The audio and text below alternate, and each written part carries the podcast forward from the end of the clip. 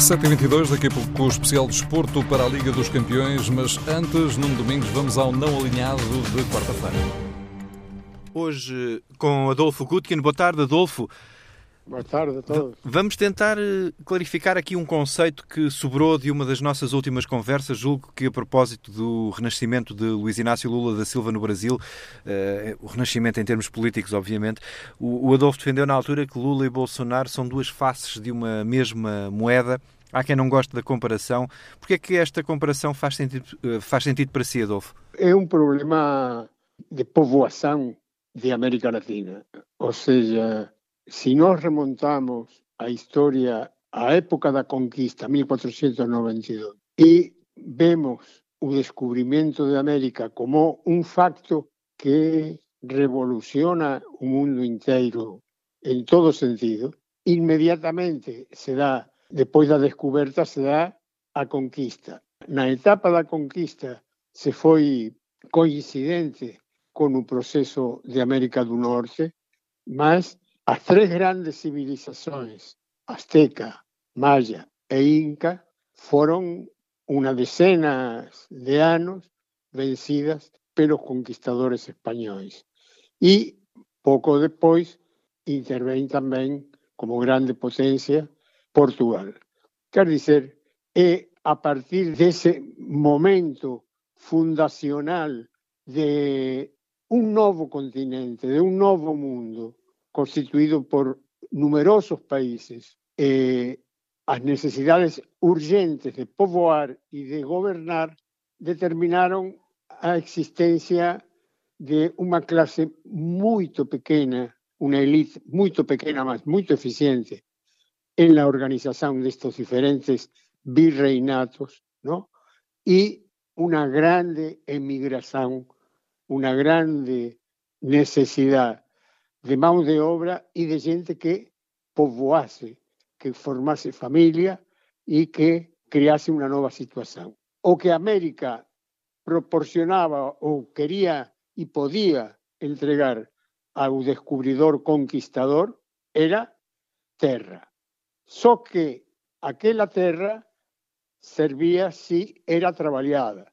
Un habitante originario indígena no era eh, no estaba habituado a ser mandado ni a ser eh, esclavizado y no era, digamos, a mano de obra de que precisaban os geófagos, por llamarlos de una manera, eh, que tenían fome de tierra y que, que tenían necesidad de, también pasó en África, tiñan necesidad de ocupar territorio, marcar fronteiras e eh, crear unha nova situación. Por eso que muchas veces eh, un lugar común dizer os actuais habitantes de América Latina en especial, mas non só, non descienden dos incas, non descienden dos mayas, non descienden dos aztecas, descienden los barcos. O sea, nuestros ancestros son los emigrantes, quer para, para Estados Unidos, quer para, para, para todo Sudamérica y el Caribe. E, estos emigrantes son fundamentalmente españoles, italianos, portugueses, y poco a poco fue, eh, digamos, criándose una nueva situación.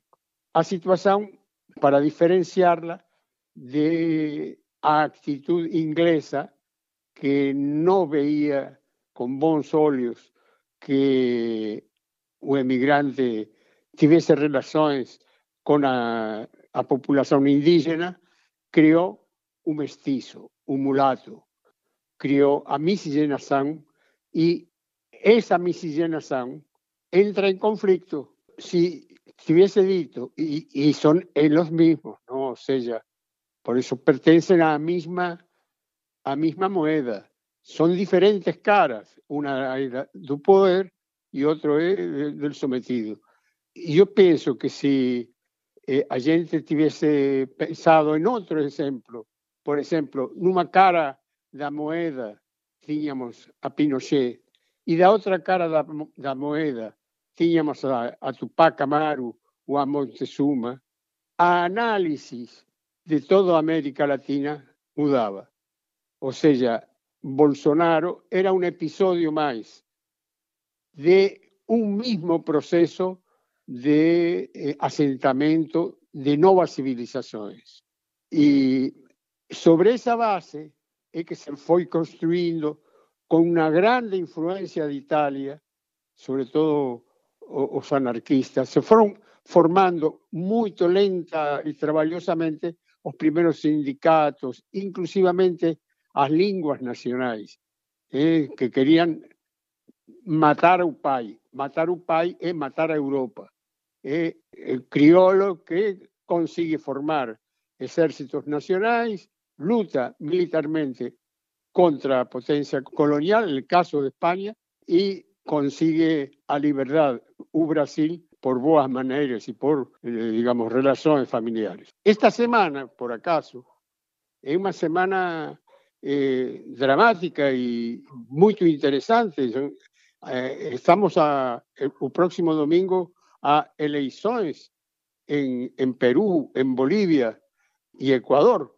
Y há unha oportunidade de que aquela lideranza que nos principios do século XXI o sea, aquella, aquella lideranza de Kirchner, de, de Lula y de otros eh, líderes que fueron marcando una posición más nacional y, menos eh, sometida a Estados Unidos y a, Inglaterra y a otros imperialismos, procurar a, su libertad. ¿eh? De ahí surgen, digamos, líderes como como Chávez y también surgen fenómenos como el de la Revolución Cubana, o sea, se transforma, comienza a tener una autonomía que antes no tenía. Lo que no tenía maturidad es ainda, históricamente falando, es ainda muy poco eh, tiempo para consolidar eh, una, una cultura, una administración, sobre todo comparándolo con o que ya se ha vivido Europa, eh, como ciudadano y como gobernante.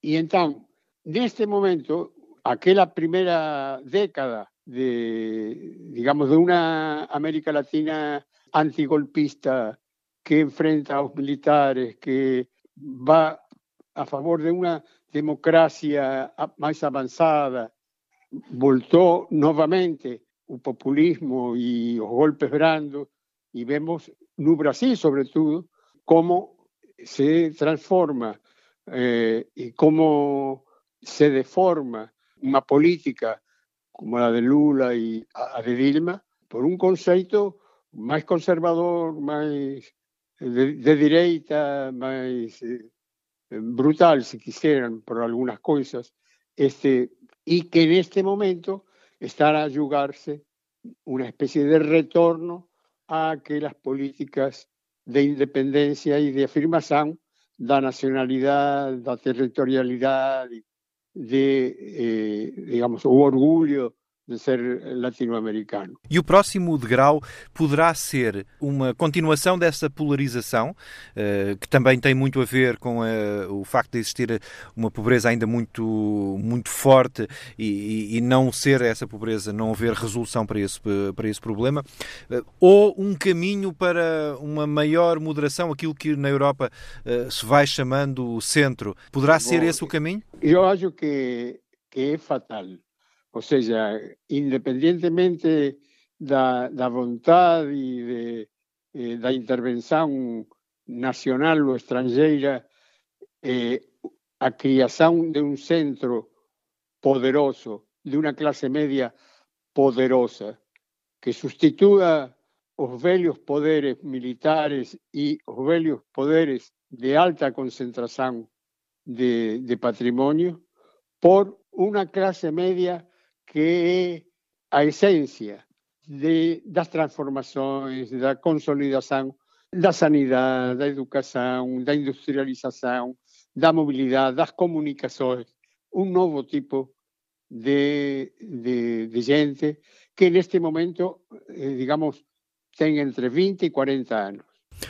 Adolfo Gutkin, às quartas-feiras, eh, nos Não Alinhados, na, na, TSF, um espaço, uma conversa para ouvir em eh, tsf.pt e também em podcast.